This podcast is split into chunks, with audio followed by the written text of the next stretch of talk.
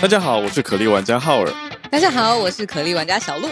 原神启动，首款多平台开放世界游戏《原神》，点击下方资讯栏了解更多。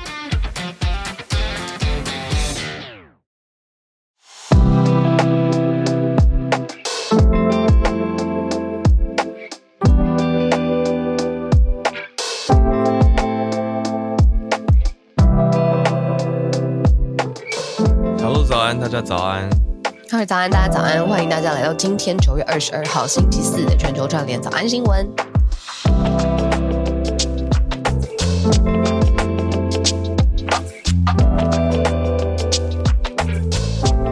嗯，今天你那边有今天选好多题哦 有很嗨的猫。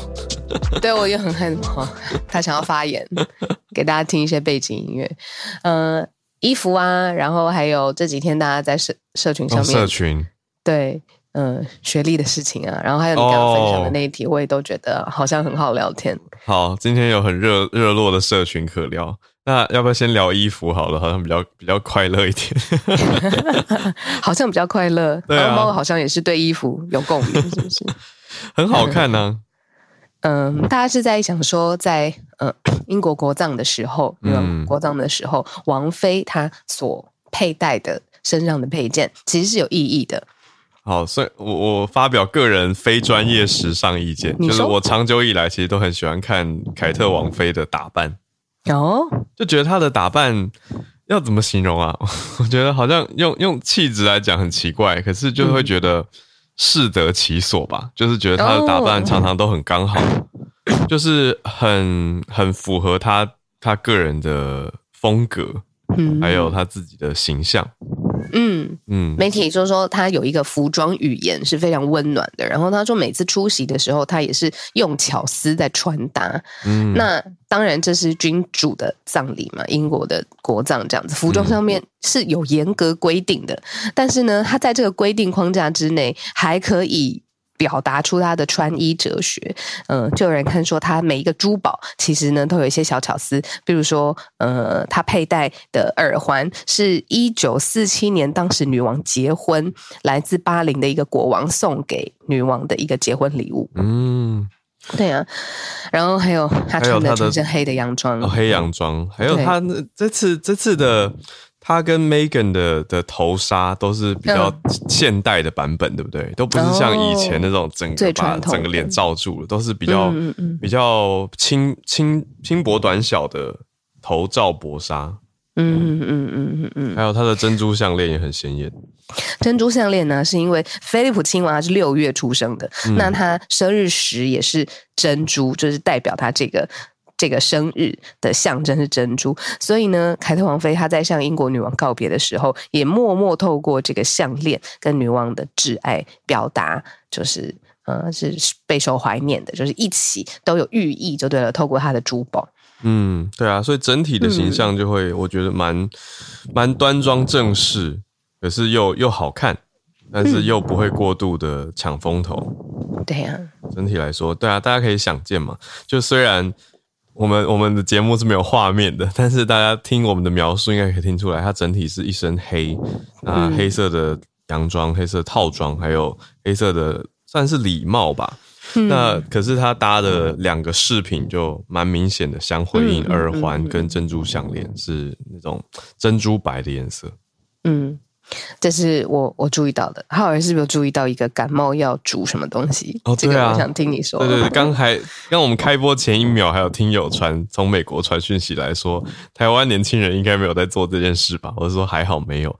美国有一种感冒糖浆，蓝色的，叫做 Nyquil。Nyquil，嗯、对，Ny 对，有人讲 Nyquil，有人讲 Nyquil，但总之它就是 N Y Q U I L。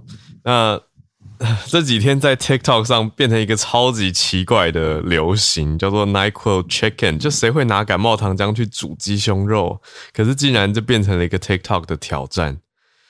那就有有听友已经在社社团里面跟我们更新说啊，TikTok 这次的处理方法还不错，什么？我就想说，哎、真的吗？因为嗯我就我就上去看，结果我没有看到听友讲的不错的做法，因为听友是说 TikTok 会自动把这些搜寻结果导向一个导正视听的教学网站。我想说，哎、好像是一个媒体的新做法。可是我哦导去别的别的教学是就并没有啊，我我我去 TikTok 搜寻 Nyquil Chicken，还是有看到，呃，我觉得应该已经有一些呃高流量内容被下架了啦。嗯可是我看到很多是呃比较像是大人在讨论说、s 嗯 o m e young people are cooking Nyquil with chicken breast，然后就在那边说呃 FDA 要叫大家嗯不要做这件事啊什么的。嗯可是还是有那个画面呐、就是拿感冒糖浆去煮鸡胸肉的奇可是开怪的画面。始这个目的是什么？是希望自己可以赶快康复，还是呃他异想天开，然后是手边刚好有肌肉？就是他一开始是怎么成型的？我觉得应该没有有那么善意耶，我觉得就只是一个视觉上很奇特，因为那个糖浆是蓝色的，所以你只要拿去煮鸡肉、鸡胸肉，也会变成一种很奇怪的药水蓝绿色，哦但看起来并不好。吃，嗯嗯，可是视觉上会会吸引大家停留，嗯嗯嗯嗯，很奇哦怪。对，可是最 F 近嗯 FDA 讲说这很严重，因为你嗯高温去加热这个糖浆，所以它反而会呛出一个烟雾。那这个烟雾嗯如果人吸入肺部，其实会伤受到伤害。哦，对啊，所以是那很有害警告大家不可以就是看到然后跟风啊，对啊，对不对？等于是这样。所以反而应该大家多一点宣导，说不要做这件事。可是你要怎么在一嗯个短影音的平台上叫大家不要做一件事？你懂我意思吗？嗯因为你在这个短影音平台上一直说不要这样煮，可是画面上就是在煮。嗯嗯嗯，对啊，而且人真的很奇怪，那个模仿的效应，比如说看到一个点，像我们之前有说什么夹子音，就是那一小段，然后就有很多很多人会学它，然后在一点点的地方又有一点不一样，就个人的特色，就好。为什么这种模仿行为在短影片上很很强烈，会扩散？加子音我真的不行，太腻了，太腻了。对啊，所以对啊，社群平台就是有一种很奇特的魔力吧，只能这样说。对，可是我觉得我们的听友大家判断力很好，应该 不会去煮那个什么感冒药水鸡胸肉啦。第一个，在台湾你也很难取得 Nyquil。台湾最接近的，我反而会想到的是咳嗽，不是不是咳嗽，那个是什么？漱口水耶。哦，很蓝的漱口水。对啊，可是真的太恶了，应该我觉得不会不会红起来，漱口水煮太恶了。太恶。对啊，没办法讲。到讲到漱口水，不知道是走台湾有这么多，因为漱口水很多颜色哎、我觉得欧美也有啦，就是在欧美的超市也会看到这个漱口水颜色也是对啊的漱口，水，这种对啊，不会 不会，我觉得是延续这一题的脉络，就是颜色很深的颜色很深的糖浆糖浆类型的，呃，叫叫什么医疗用品、医药用品。好啊，好，社群大概是大概这样子，对，聊天室大家可以继续聊发表意见。好，社群先聊到这。那接下来今天的几题国际消息也都还蛮蛮好聊的，实在说实在，好，我们就一题一题来跟大家讲。第一题，俄国总统普丁很难得的在发表了全国电视演说，直接说了要 mobilize，要动员三十万后备军人上战场。这是不是代表俄国在乌俄战争的战场上面的一些警讯呢？那俄国人的反应又是如何？我们这边已经看到各国媒体有一些整理跟报道了。第二题则是美国总统拜登在联合国的大会上面讲话，他很直接的用一些字词就谴责了俄罗斯，甚至还用到 shameless 无耻这样的字眼。那另外呢，他的演讲半小时哦，后半段大讲了台海关系跟台海现状，他觉得不要片面的改变。好，第三题则是延续昨天讲到伊朗的呃抗议声浪，现在越演越烈。起因是一个女生，才二十出头岁的女生，她因为头巾没有戴好，她就被道德警察拘禁，就在拘禁期间死亡了。这位叫做 Mesha 的女生，呃，结果引发了伊朗非常大规模的抗议，而且虽然政府好像想要把这个声浪压下来，但是在嗯国际上的串联越演越烈。嗯那、最后一题则是中国方面想要清零，这个大家知道还在持续嘛？可是有一些欧洲企业就表示说，嗯，降低了他们在中国继续投资、继续经营的信心值。好，我们就先从普丁大动员开始讲起了。嗯，而且真的是很罕见，他用电视发表向全国民众、俄罗斯民众的电视谈话。那其中呢，就是要再征召三十万人，说这是动员来参加对乌克兰的军事行动，等于要再多三十万人参战了。对，那这其实很明显，就是说，其实战争没有像是俄国当初计划或想象般的那么一样发展嗯那么顺利。对，那嗯、呃就媒体报道就是说，呃，乌克兰境内的战线其实有一千多公里，真的是很长。而且呢，在这次电视谈话当中啊，还有说，就是呃，二月份就是战争爆发以来。五千九百三十七名，就快六千名的俄国士兵在乌克兰境内丧生。那就媒体说，哎，这个真的是非常罕见，由呃官方来承认军事上面其实不利、出师不利，而且有损失的情况。那嗯铁定是发展不顺利，所以他才要征征召更多的人 来投入这个战争。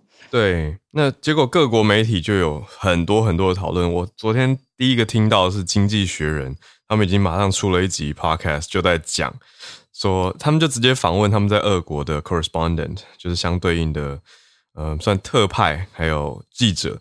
那记者直直接提了好多连发问题，就是说，你动员三十万，虽然说是后备军人，因为这个很明白的，各国媒体也讲了嘛，他是 reservists，就是曾经受过军事训练的，所以才叫做后备军人。问题是，这些记者就在质疑说，那有人的话，好，就算就算他们第一个记者已经在人在俄国的俄国记者本人就在质疑说，真的动员得到三十万吗？这他提第一个提出来。第二个是说，你有了将近三十万的军人，然后有足够的指挥官吗？还有相对的指挥系统能不能够发挥效用？还是说他现在就是很明白的在战事告急，所以开始他们很明白的要什么 IT 类型的人啊，要什么类型技能的军人，就是已经要要用到法规强制的到什么程度？因为已经有一些俄国人是急着要订机票离开俄国了、他们是直接摆明说我没有要参与这场战争。可是现在俄国在讨论要修法，强制的把这些处于后备，应该说后备军人年纪的、男男性要留下来，对，就是直接嗯等于把你抓过来，你不参加战争你就去坐牢。不行，对对啊，这这是很大的一个动员动作。嗯，所以后续这几天应该都还会有很多俄国境内的消息传出来。嗯，呃，主要还是因为就是这里也蛮特别的，就是有一些呃乌克兰境内，包括东部跟南部的地区，接下来很有可能会举行举行一个公投，就是要不要加入俄罗斯。你看，之前就是脱欧，或者是入什么什么国家，现在这些呃乌克兰的南部跟东部的地区要举办一个入俄的公投，是不是要加入俄国？的这个公投？那嗯，几个州，嗯，其实我们我我很不熟悉啦，它的翻译是卢甘斯克、嗯赫松，哦、还有部分是现在是俄罗斯占领的，像是顿内茨克，像之前有说嘛，嗯东边，对嗯，东边，那他们真的要举行公投，所以接下来可能会有很多呃相关的，不论是军事或者是人民的意愿到底是什么的新闻。对。那嗯根据 Reuters 路透社是说，俄国这一次现在的战争当中，已经有将近六千位士兵丧生了，在这次冲突当中，这是莫斯科他嗯，这这将近这半年来第一次算是有一个对外公告的数据，说五九三七。好，所以也呈现出现在俄国战事的吃紧。没错，嗯，好，如果地球另外一端就是乌俄战争很吃紧，我想台海也是最靠近我们的，嗯，一一个话题吧。嗯，我真的觉得第二题跟大家分享，戴维浩一定有很多可以补充的，就是呃，出自于美国总统拜登之口，而且发生的场合在联合国，对，联合国上面的演说，嗯然后拜登重复反复的提到了台海的局势。他说，主要的一句话重点就放在说。反对任何一方面改变现状。嗯那在台海现在非常紧张的背景之下呢，美国总统拜登很罕见在联合国说对这个他要致力维护台海的和平。嗯，嗯，真的很特别，嗯，很罕可以用罕见来讲了，因为他从去年一月上任到现在，虽然在媒体上面嗯，你说有意无意嘛，或者公开多次，至少就我们的统计来说，有四次四次，提到台湾嘛，还有讲到说台海的和平稳定啊，反对单方面的改变啊等等，这个大家已经快要会背了。可是联合国还是他第一次。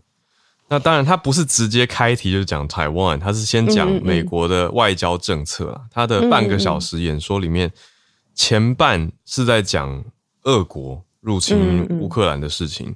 那他就讲到说，俄国现在还要要加大他们的战争嘛，等于是说还要再征兵。他直接联合国演讲就直接算是讲了我们刚刚这个第一题的事情。那我就看到联合国的官方镜头还。还在拜登用到了 “shameless” 这个字的时候去拍俄国的代表，我就觉得这个导播是不是也是有点刻意啊？有有点有点我就觉得对，就是想说这个怎么怎么有一点电视节目感，对，但是但是也的确作为观众会蛮想看他们反应的，那他们他们的反应当然是没有反应，所以就会觉得好，这是他演讲的前半大重点，那后半就在讲美国的外交政策，在重申。政策立场就讲到说，反对片面改变台海的现况。那没错，对啊，这个就是内容，虽然是我们所熟悉的，因为我们毕竟在台湾很关注美国怎么讲，对怎么讲。可是他在联合国上还真的是第一次，他上任这个时这些时间来第一次在联合国上直接讲台海。嗯。那媒体就把他讲的话翻译出来，他说会以外交为指引原则，致力于解决冲突。那他们奉行的就是一中政策，中国讲的是一中原则，然后我们一中各表，随便。然后这个反正就是模糊在这一块。他继续说，我们寻求维护台海和平稳定，要奉行这四十年来成功防止冲突的一中政策。他也持续反对两岸任何一方面改变现状。这个是他。在提到台海的时候，非常明确的立场跟原则。嗯，讲到一中，我觉得中国越来越越没有开放各表的空间了。以前可能还有吧。是昨天是不是才有？他又大炮的骂了台湾。我不知道我在。不是一个一个什么状态下？你说 以美谋独吗？哦，对对对，以美谋独，类似又又又就是类似的这样子言论，又特别凸显针对台湾，然后结果。拜 拜登在联合国又这样子说，对啊，好像感觉你知道有一种有一种重复感、跳针感。对啊，就是我们前两天才在讲他在电视节目 CBS 的节目上面讲说，如果有一个 unprecedented attack on Taiwan，那 the U.S. will defend 嘛。他讲很明白，他就说美军就会介入保卫嘛。那主持人这样确认了，他也说 yes。就主持人还确认说。我要确认哦，你讲的跟美国对乌克兰的介入不一样，因为美国实际实质上没有真的出兵乌克兰嘛。可是主持人就讲很明白，说那如果台湾出事的话，美国会出兵吗？拜登就是回答说会，讲的非常非常明白，所以没有模糊。对，那中国当然就对此有反对嘛。我们也讲了，就是从毛宁啊，还有到朱凤莲都有。上下一气的反应这件事情，结果才过两天，现在在联合国又讲，那中国可能 我看还没来得及反应，可是一定也会再反应啦，完全就是意料之内。好，这第二题大概就是这样。嗯，我觉得在拜登任内，真的把台海的跟台湾有关的这个事物拉到了一个全新的视野当中，就是拉到全球的视野当中，在频率上面也拉到一个前所未有的。嗯，我我可以说高高 high profile，就是你看佩洛西来那也算嘛，就是全世界都在关注的那个高度上。嗯，讲到佩洛西，对啊，前一阵子我才刚好跟几个长官谈到，我就是说裴洛西来是八月的事情，上个月而已嘛。嗯，我我怎么感觉好像过了好久，好像发生好多事哦。八月七月底八月初，八月啊，是八月，八月哇，对啊，OK，八月中而已。对，可是感觉发生好多事情，嗯，好，所以台海的事大家继续继续看吧。因为延续那一天我跟你在节目上讲完之后，我又看到一些人在在评估，就是特别是美方的这边智库，又又又有一派在讲说不会早于二零二七，想说大家到底就是各种兵推，对，有人说一定会早，有人会说不会不会早，有人而且想说。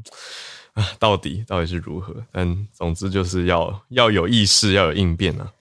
我我记得我听过一个非常好的说法，大家都问说到底什么时候会有战争？然后那个说法是我们每一天，我们的目标是，当今天北京的领导人早上醒来，他下令，他决定下令，好，这要进攻了，要武力犯台的时候，嗯，就是都会觉得今天不是。最好的那一天，他可能看到，因为台湾都已经准备好了，或者是团结一起，或者是有共同的使命感，所以每一次北京领导人在做这个决定的时候，都会觉得不是今天。那这个才是我们要努力的方向，就是说那个。当然，他们有他们自己的时程表，没有人知道。有智库分析，有各种不同的说法。可是那个大方向是，当今天北京领导人拍板说他要武力反台的时候，他判断情势，结果是他觉得不适合。那我们每一个努力，就要累积到每一次北京领导人有这样子决定的时候，他都觉得好，不要不要完成这个决定，那才是我们努力的方向。这是我记得有一个嗯外外交。长期的外交官，那他他分析的，他觉得那个状态是我们自己可以控制的。懂你意思啊？但 不好意思，我脑中想的是些比较好笑的、美好的啦。嗯，不是不是原则美好，是我脑子里想的是说，那就让大家乌烟瘴气，每天心情都觉得啊，不要今天打好了，不要这样是很鸵鸟，真是爱。好啊，那。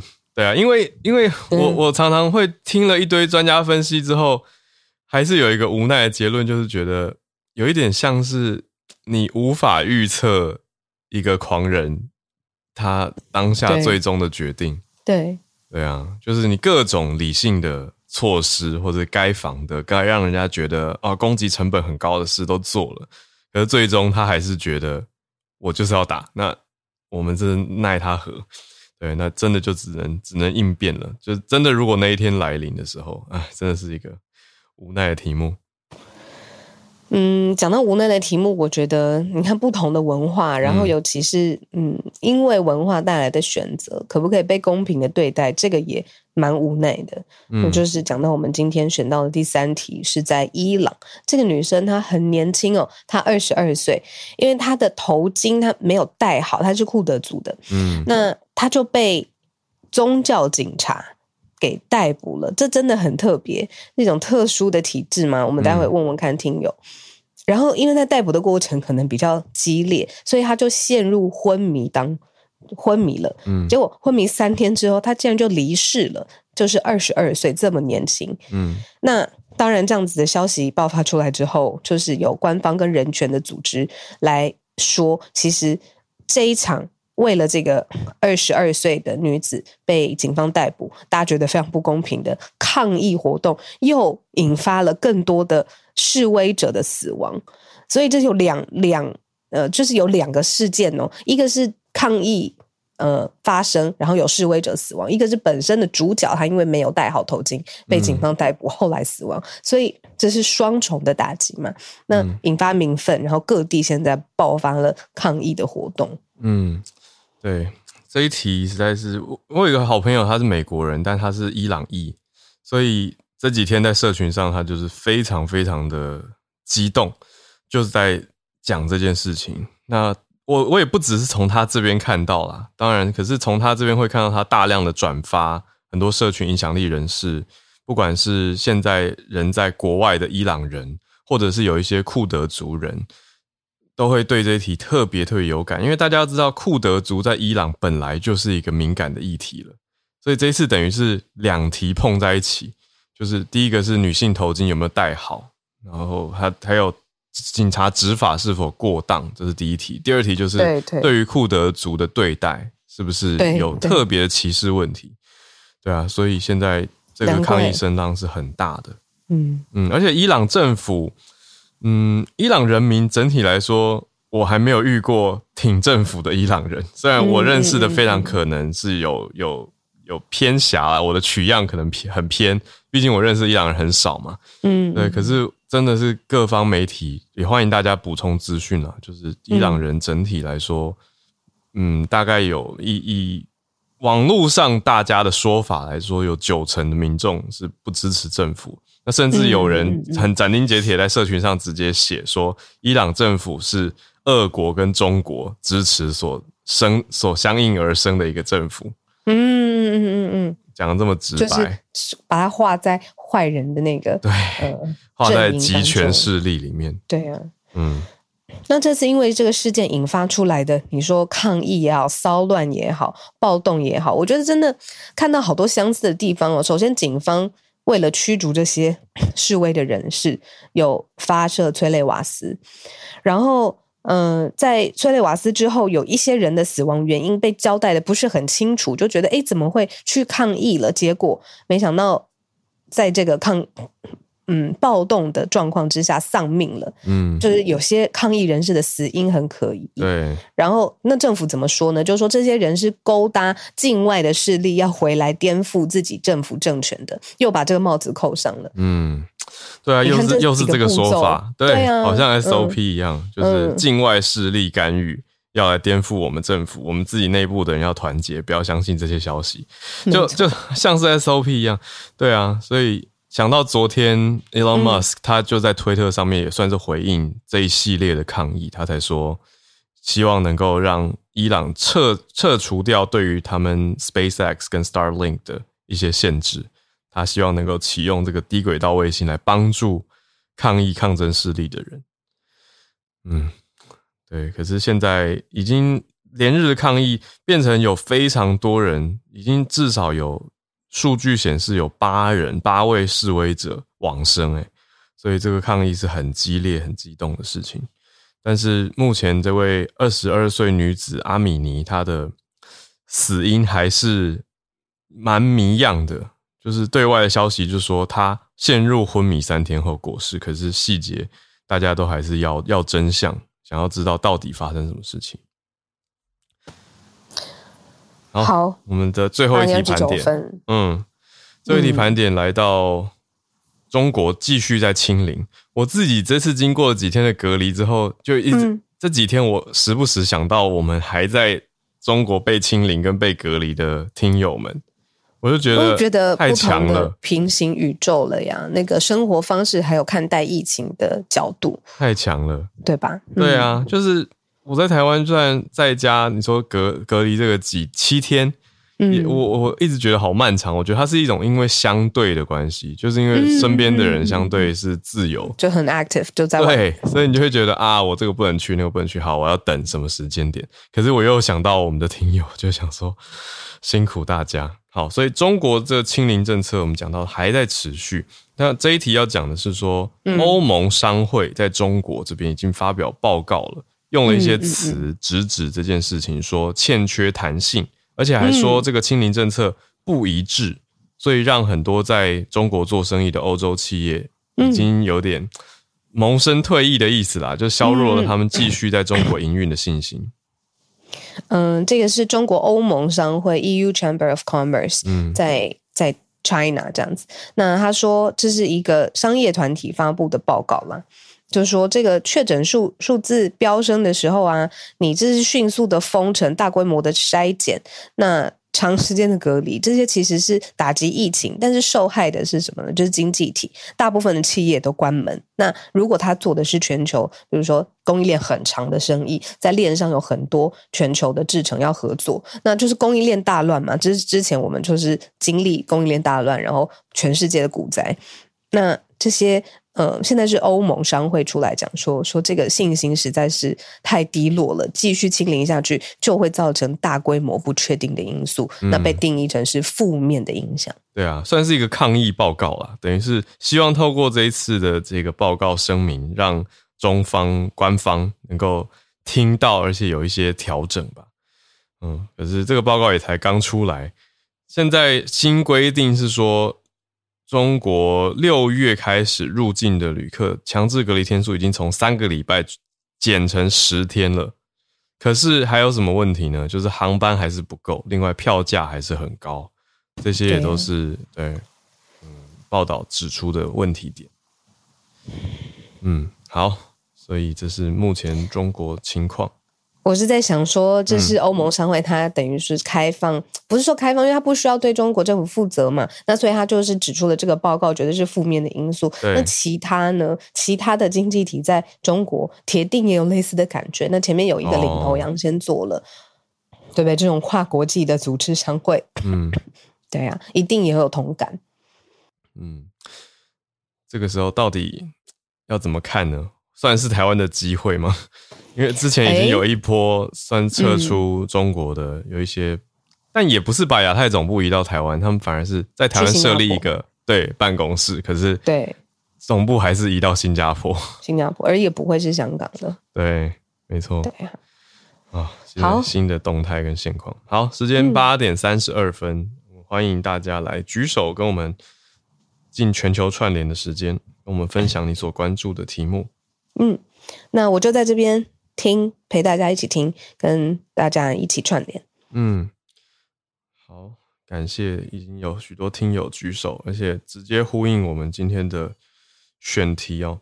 好，我就首先邀请朱小汉，朱小汉，哎，我看到 Charles 老师动作更快，好，那就 先从 Charles 老师开始吧。好，Charles 老师看起来很像是在在度假吗？还上来跟我们连线，谢谢老师，老师早安。哦，Hello，浩尔早，小鹿早。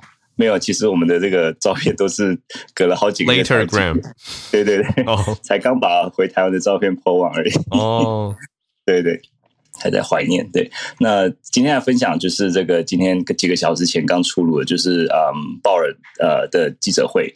那九月份的这个利率会议，联准会利率会议落幕。那不出所料，就是联准会他就决定升息三码。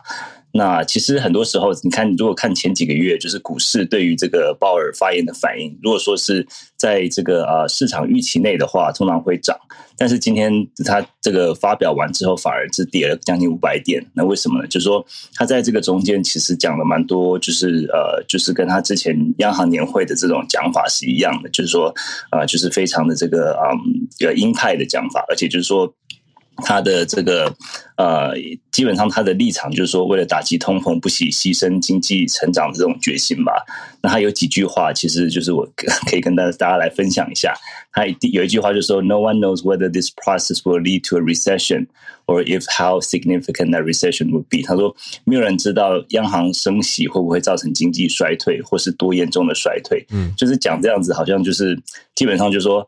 呃，虽然是这样子，可是我还是会决定升息这样子。然后另外就是他还讲到说，打击通膨必须要有一段持呃一段持续让经经济低于表现的水准的时间。然后他也讲到说，通膨并没有降温。那其实这个就是说，嗯，也反映在他们这个这一期，他们有呃有发表这个经济成长的预测。他们在 GDP 二零呃今年的 GDP 呃成长已经下下调，从原本的一百一点七下调到零点二。那他他们就是目前预期，呃，今年还有两次会议，就是十一月、十二月，就是预计啊、呃，到年底大概会升到大概四点四左右的水准。嗯那目前是百分之三嘛，所以说大概还有呃一点四、一点五的的这幅度，所以大概就是接下来两次有可能是三码再三码的，是不是蛮有可能的？那这个完全就是要看这个通膨会不会降下来。那我们如果说回到看上上个礼拜公布的这个。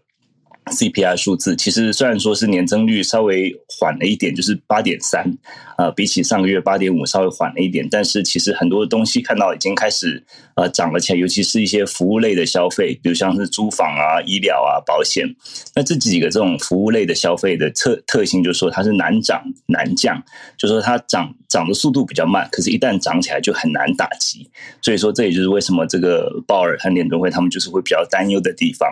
那当然油价现现在就是看起来是持持续的下跌，所以说呃看起来就是他们的目前的这个挑战还是蛮多的。对，那我们就接下来看呃这个 美国经济看起来就是今年就是会不温不火，百分之零点二的这样成长，对吧？那我们就是接下来看他们的呃接下来两次的这个决定吧。啊，那今天分享到这里，谢谢。百分之零点二在历史上是不是算偏低啊？这个成长率基本上就是误差值里面，就是说就像就像没有涨一样。对，嗯不过这个就是说他们的，其实看他们的预测，也就是透露出他们呃，他们预期这个联准会的这个工具会造成的结果吧。嗯所以他们就是意思是说，他们宁可让经济零成长，也不会呃，也也也要把这个通膨继续压下。冲上去。嗯，对对，因为他他有讲到说，这个通膨，当然他了解说经济成长很重要，但是如果通膨没有压下来的话，其实经济再多的经济成长也是枉然。对，嗯，好，非常感谢老师的更新消息还有分析，我们继续来关注，还继续连线。好，我们朱小汉选题是延续伊朗题。嗯，Hello Howard，早安啊，下路早安，我是朱小涵。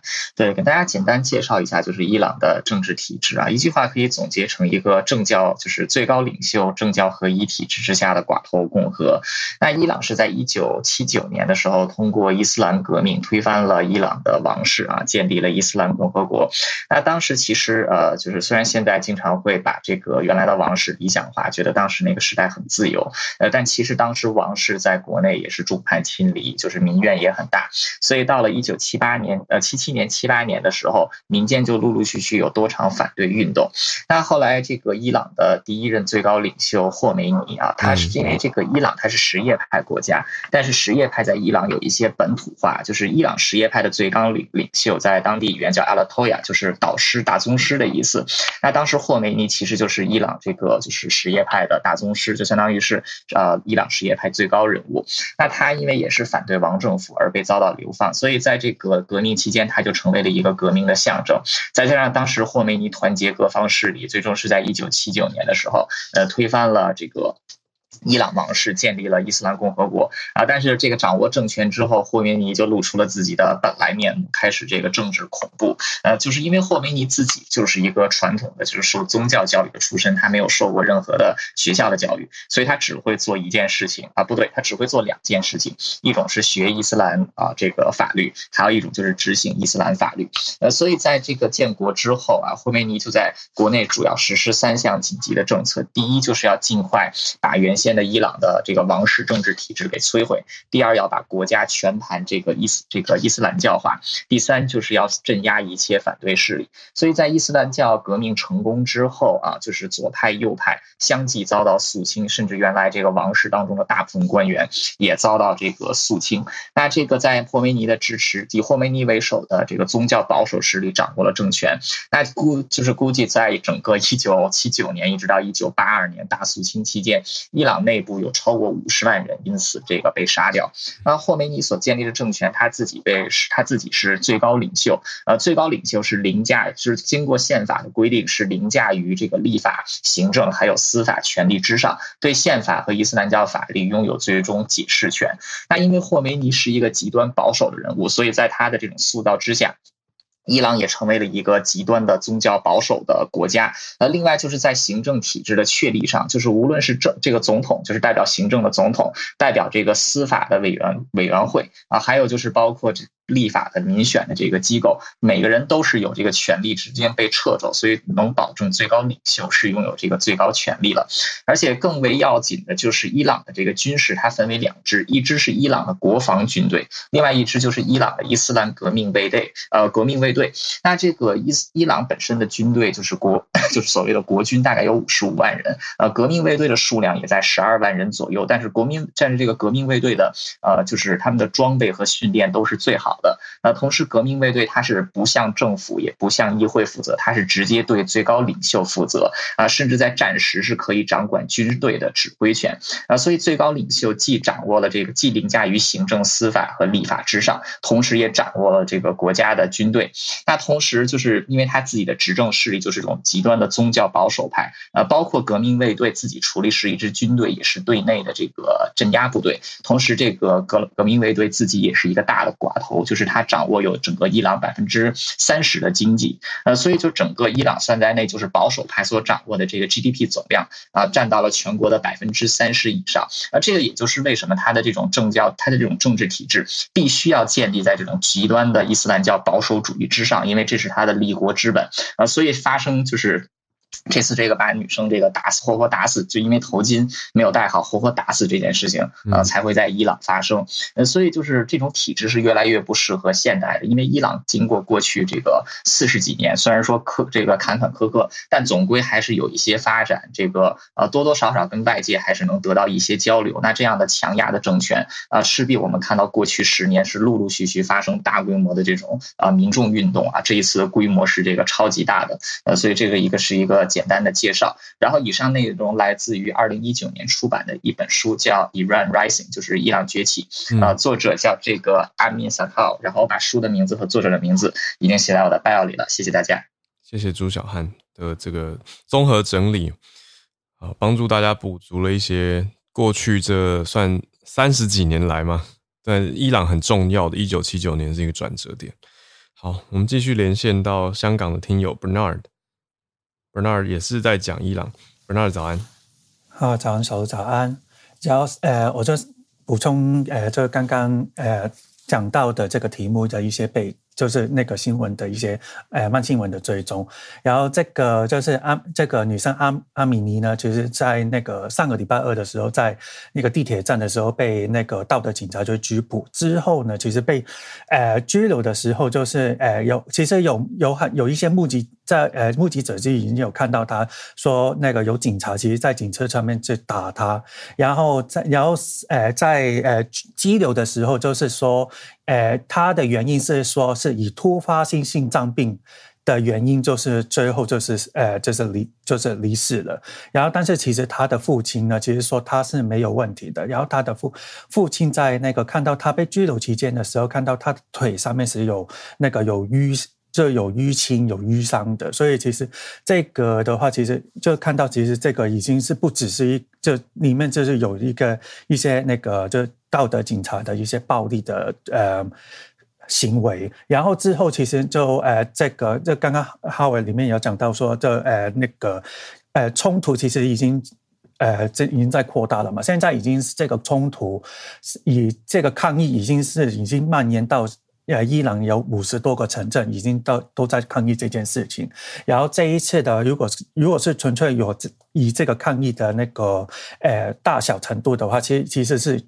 从二零一九年的那个汽油，呃，伊朗的汽油涨涨价以来的话，其实是算算是最大的一次了。然后这一次涨就跟上一次一样，其实现在有呃，就是呃，他现在一政府现在在呃控制在网络上面的，就是流量，就是控制网络。然后其实现在啊，在那个。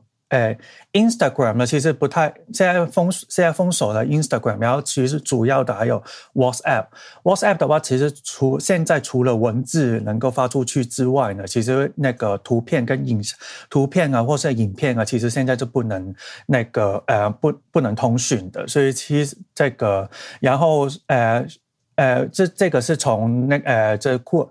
库尔德的人权组织 Hangout 里面就是发发布的这些那个讯息，然后其实那个最激烈的那个地区呢，其实是阿米尼的老家，然后他的那个就是网那边的网络是完全已经被切断了，所以就是我就然后就看到这刚刚也是讲到有八个人就是。有呃，就是在这个呃抗议里面就死亡，包括了就是有呃抗议者，以及有呃就是呃警方，就警察跟一个清政府的民兵。所以其其实这个就是看到这个新闻，其实也是一直在追踪的时候，一直就觉得其实心里心里面还是很很不高兴的。我就看看，我们就看看之后有什么新的万新闻在追踪，然后再分享给大家。谢谢，谢谢 Bernard。好。我们再继续连线到，应该是第一次上来跟大家分享的听友吗？Clifford 你好，Hello，Howard 小鹿，现在有听到声音吗？有。嗨，所以呃，上礼拜不好意思，有一些就是技术上的问题，所以那时候没有成功。那我今天想分享的题目是呃一篇在 Insider 上面的报道，这篇报道的名称是说，呃，一位心脏科的医师发现说，在二十几岁的年轻人之间，有因为服用草本的呃保健食品，然后造成心律不整的状况发生，这样子。嗯，那。这篇的写的意思就是说，呃，这位叫做 Blado 的呃 Blado 的的医生呢，他发现说，呃，这些保健食品就是造成心率相关、心血管相关的问题的保健食品，包含了苦橙油、麻黄以及蛮特别的是鱼油这样子。那他们 Insider 的网站，他们在发这些报道的时候，他们会有个特色，是他们会把几个重要的 point 这些放在前面嘛。那他有一个 point 写的很明确，就是说，其实美国的联邦政府并没有对保健食品有严格的规范，那也造成保健食品在呃制造的过程当中，其实有可能会含有一些不在商品标识上面的危险成分这样子。那 Insider 也表示说，他们其实曾经报道过多起因为服用维他命啊、草本保健食品跟荷尔蒙类的保健食品导致住院的例子。那目前在研究报告当中呢，跟心律不整有关的保健食品，就是刚才提到这三个，就是苦橙、麻黄跟鱼油。那国卫院就是美国的呃 NHI 国卫院有承认说苦橙可能导致心律不整，但目前是说呃表示需要更多的研究来证。关联那麻黄类的话，美国甚至其实是在两千零四年的时候就因为它会造成心律不整跟心脏病，然后而被美国禁止这样子。那鱼油的话，目前根据呃一些临床发研究发现说，呃，如果每天服用一颗一克以上的鱼油，就有可能会造成心房颤动这样子。那鱼油也有可能会跟抗抗凝血剂反应，造成一些出血的风险。呃，这位 Blado 医生就说，他虽然可以理解这种所谓的 alternative medicine 很吸引人，然后尤其又说是标榜这种东西好像是一种自然的疗法，嗯，但是呢，他希望大家知道说，这可以呼应前面提到的，就是为什么他会他会发现，在二十几岁的年轻人之间有这种问题，就是因为从 social media 上面的广告或者是影片看到这些相关健康的建议，可是其实这些都并不是真的是正确的。那如果真的需要这些保健食品的话，应该要先咨询正确的呃医疗建议这样子。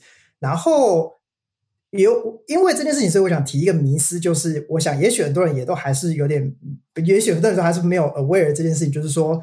呃，就像文章当中提到的，美国的联邦政府其实并没有去管制保健食品，所以如果你有看到任何的保健食品，他跟你说它有美国 FDA 的 approve，就他会写 FDA approve 的这个标签，嗯，其实都不是真的，就是 FDA approve 根本就不存在这样子，因为他们根本不会针对保健食品去做任何的 regulation，所以这是一个想要跟大家介绍的事情。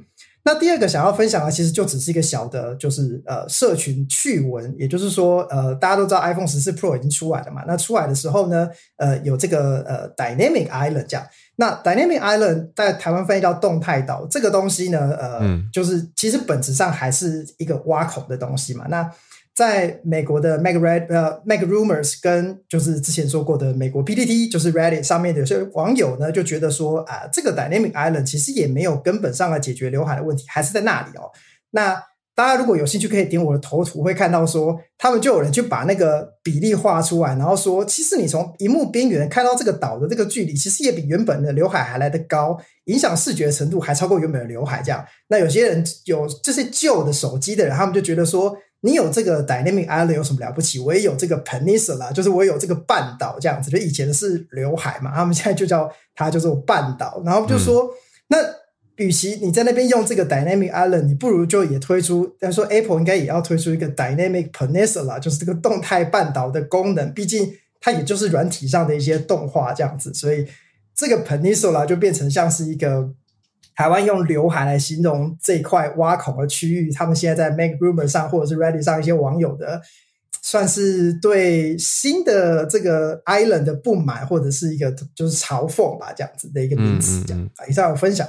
谢谢 Clifford。我想要追问刚刚讲到 FDA approve 的问题，因为 FDA 的确还是有在认证的，它是有在认证一些食品药品、化妆、医疗器材的。没错，它它就是呃，我我有去查过资料，那就是说美国的 FDA 它会认证的东西是药品以及生物制剂，还有医疗仪器。嗯，那如果你去看 FDA 的话，FDA 有一个他们有一一篇网网页，就是就是写 FDA One O One 这篇 FDA One O One 里面，他们就有写说，呃，就有一个标题写的就是呃，How are diet 呃 dietary supplements regulated？那他就写说，第一第一个，他就第一个 bullet point，他就写说，FDA 并没有可以 approve dietary supplement 的权利。哦，所以其实他们根本意思是说，会保健食品不在他们认证的项目里面。没错，所以如果今天你在买的东西是保健食品，那他跟你说我们是 FDA 认可的话，这件事情其实是不成立的，因为它不是药品。那美国 FDA 也不会对保健食品去做认证。嗯，它的确它是食药署啊，它是食品药物。化妆品那些的管理署，没错。嗯，了解。好，谢谢 Clifford 带来这个 Insider 的报道，还有动态半岛。可是那个 Peninsula 不是，呃，我跟着被讲讲错了。应该说那个 Dynamic Island 它缩小的时候还是很小啊，只是它放大的时候的确占的版面是蛮大一块的啦。所以大家在批评的是说，它放大的时候根本就像是一个半岛一样。好，蛮有意思的题目。我自己是还没有换新手机，所以无感。可是已经蛮多人在讨论了。好，我们继续连线到 Charlotte。Charlotte 早安。Hello，Hello，小鹿早安，好日早安。嗯，今天也是跟大家继续 follow up 一些，就是呃先前的这些法律诉讼的新闻哦。那其实因为美国的这个十一月其中选举在即，所以其实这些诉讼案总觉得呀，也好像都 每天都也。隔几天都会有一些新的进展。那呃，我先讲川普的，我这个呃 bio 的这个 picture 上面放的是川普他们家族的照片。那那个时候好像呃，在不久前有跟在有一阵子了，其实是 Howard 出国前有讲过说。啊，川普现在其实是诉讼缠身嘛。嗯，那除了大家在讲的这个总统的机密档案法，呃，其实今天也有一个新的消息。我先简单讲那个好了。机密档案法呢，在今天其实司法部算是一个小赢，就说。他们啊，川普当然就是对这个程序说：“哎，你扣押我们家的这个东西啊，其实是很多程序不合法。”那在诉讼上就是打了这个诉讼诉讼这一战，这样。那目前这个啊，Atlanta 的法官做出来的这个。至少是裁定吧，就是说算小赢，是说啊，司法部其实是有权扣留这些文件的。那川普的这些抗告或抗议是没有没有被核准的，这样。那这个部分是总统档案法的部分。那另外一个部分是全有一个算新的哦，也有一点算全新的。呃，今天现在美国时间星期三，纽约的这个所谓的首席检察长或者是。呀，检察官 Attorney General 他在今天 file 了一个新的诉讼，是一个民事的 fraud lawsuit，civil fraud lawsuit，就是是一个民事的诈欺的诉讼。那这件事有一点特别，因为诈欺通常其实有的时候是牵牵涉到刑事犯罪。那如果是以 civil 来啊来做这个起诉的话，通常就是会牵涉到说啊有一些利益，那是不是要进行一些赔偿？违反相关法律的话，那。这一次，这个纽约的检察长告呢，是告了川普一家人哦，就是他本人哈，川普本人跟他的三个啊，大家看到图片里三个他的成年子女哦，包包含这个啊，Junior Eric Ivanka，嗯，然后啊，每然后还有两个这个就是他的这个公司的官员，那主要是说他们啊。有点像福报，然后啊，不当的评估自己的资产利益，然后他大概啊，generate 就是他得到两百五十 million 的不法所得，两百五十 million，两亿五千万，是呀。那呃，美金的不法所得，那这个是呃一个呃最新的起诉。那虽然它是一个民事的，但里面其实牵涉到很多刑事程序。那川普当然就是像先前讲的，哦，这是一个这个 witch hunt，哦，大家在猎物啊，这是一个政治追杀、政治迫害。那有一期又在这个美国的其中选举在即。那当初大家其实在讲到呃。在共和党里面，川普其实先前还是常常在在选举场是非常 popular，或者说常常走很多选举场，还有他的家人也是。那这个部分就是。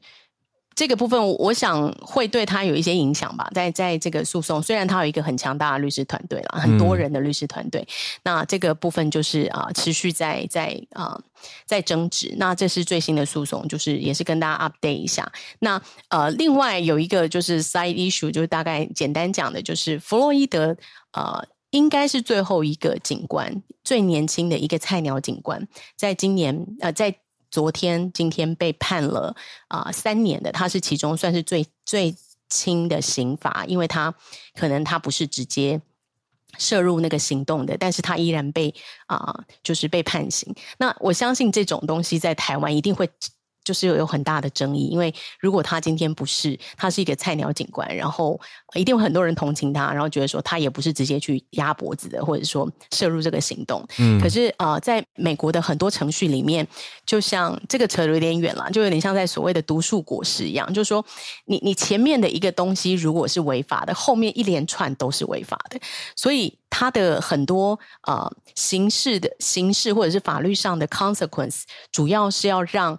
未来，好，就是未来的执法机关、未来的警察，能够在这件事上足够谨慎，不要 take any chance，不要有任何侥幸的心理。无论你是在这个环环节的哪一边，如果你没有做到有一个就是啊，比如说就是呃，你的 ethically 你需要呃维护的这个规规则的话，即便你只是站在那边旁观，很有可能也都会有事情。那我觉得。呃，这个从台湾的法治观念上可能会觉得有点重，但是在美国的这种法律的 case，我觉得是可以想象。那也算是跟大家给大家一个 update，这样。嗯，感谢 Charlotte，对，帮我们更新这个川普案的许多案的更新消息。好，其实我本来要讲那个呃，Twitter 跟那个 Elon Musk，可是他也一直都还有进展。那我改天我再找机会再啊、report 那个案子。哦，分享那个案子好诶、嗯好，感谢 Charlotte，期待一下 接下来后续的整理。好，那今天最后连线到叶老师，要跟大家讲九一八池上地震的后续吗？老师早安。早，哈早，想说那个，因为事实上我不晓得大家有没有看到新闻哈，因为目前是那个花东线的铁路今天局部会那个局部会复驶，但是、呃玉里到富里这一段。玉里到富里这一段呢，估计大概要半年，因为一开始的时候是说一个月，但是现在是发现说这个新秀对半年，嗯因为新秀姑峦溪桥，它的十五只桥墩每一只都有位移，而且最最大的位移有一只是位移大概一公尺，嗯然后桥墩也隆起。那那个，所以就是说，所以最后他们估计发现说，需要半年的时间才能修复。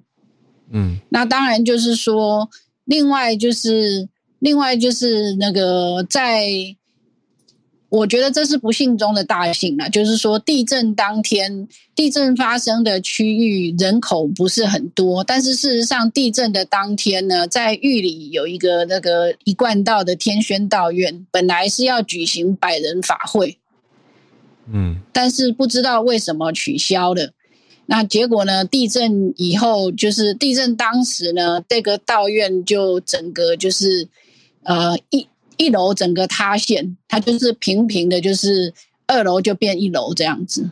嗯所以如果他们在当天举办了百人法会的话，这个真的伤亡就非常难以想象，而且以当地的就是以当地的这个居民的状况的话，恐怕，呃，我不晓得到底当地会有多少人就是在这场地震里面丧生。嗯那当然就是说，还好是还好是没有没有举办。那那个道院本身，它是一个违，它是一个那个违章建筑。嗯那那个事实上，在今年三月地震的时候，就已经出现了一些这个裂缝。那那个就是根据当地的里长讲，是说有找这个结构技师来勘验，但是至于说后续有没有做什么修那个修复的工程的话，没有人知道。那但是这一次就它就整个塌下来，那他们当然就是说现在就是整个要拆掉这样子，对。嗯那这个就是那当然就是说，花莲市本身，我昨天有看到好像有一栋大楼那个出现倾斜的现象，但是我现在一下子找不到那栋大楼的名字。嗯对，那不过花莲市因为距离玉里有一百多公里，所以其实那个我们这边其实没有什么损，没有什么损损伤。对，嗯只有听到就是后续就是那那个有一栋大楼出现倾斜的状况这样子。嗯那当然就是说，我们有一些朋友，事实上因为那个呃南花莲哈中花莲跟南花莲其实没有那么多工作，所以其实有不少的同事，那个他们家其实是在玉里。那也有听到说，就是当时，哎、非常的惊悚，对，就是这样子。嘿，那想说跟大家说一下，就是铁路大概要半年，嗯，对，那公路可能快一点。哇，老师，我看到花莲玉里好像有一个九层楼高的叫做星钻大楼，不知道是不是这个大楼？媒体报道哦也有说它 也有可能玉里最高大楼，可是呈现倾斜状态。哦，那那可能是那个，可能是玉里的那个大楼，因为我昨天，因为昨天很忙，所以看了一下，大概有看到就是有一栋大楼出现倾斜的状况，嗯可能是那一栋。嗯对，因为我那个想说花莲应该不太可能，嘿，嗯，就花莲市应该不太可能这样子。嘿，这阵子大家都还是有一点余悸犹存，因为尤其是九昨天九二一过了这么多年，又又听到这个数字，就有一种哎还不久。那这次是九月十八的大震嘛，对啊，所以大家都还是多多注意。谢谢叶老师帮大家更新消息。好，那也谢谢今天所有串联的听友，从 Charles 老师、朱小汉、Bernard、Clifford 第一次上来，还有 Charlotte 帮我们更新这个法律诉讼案，还有叶老师更新在地的消息，感谢大家。那一转眼今天礼拜四了，明天就是礼拜五的串联，希望大家都平安。那小鹿声音赶快好，我们明天再继续跟大家准时串联。就明天早上八点见啦，谢谢大家，我们明天见，大家拜拜。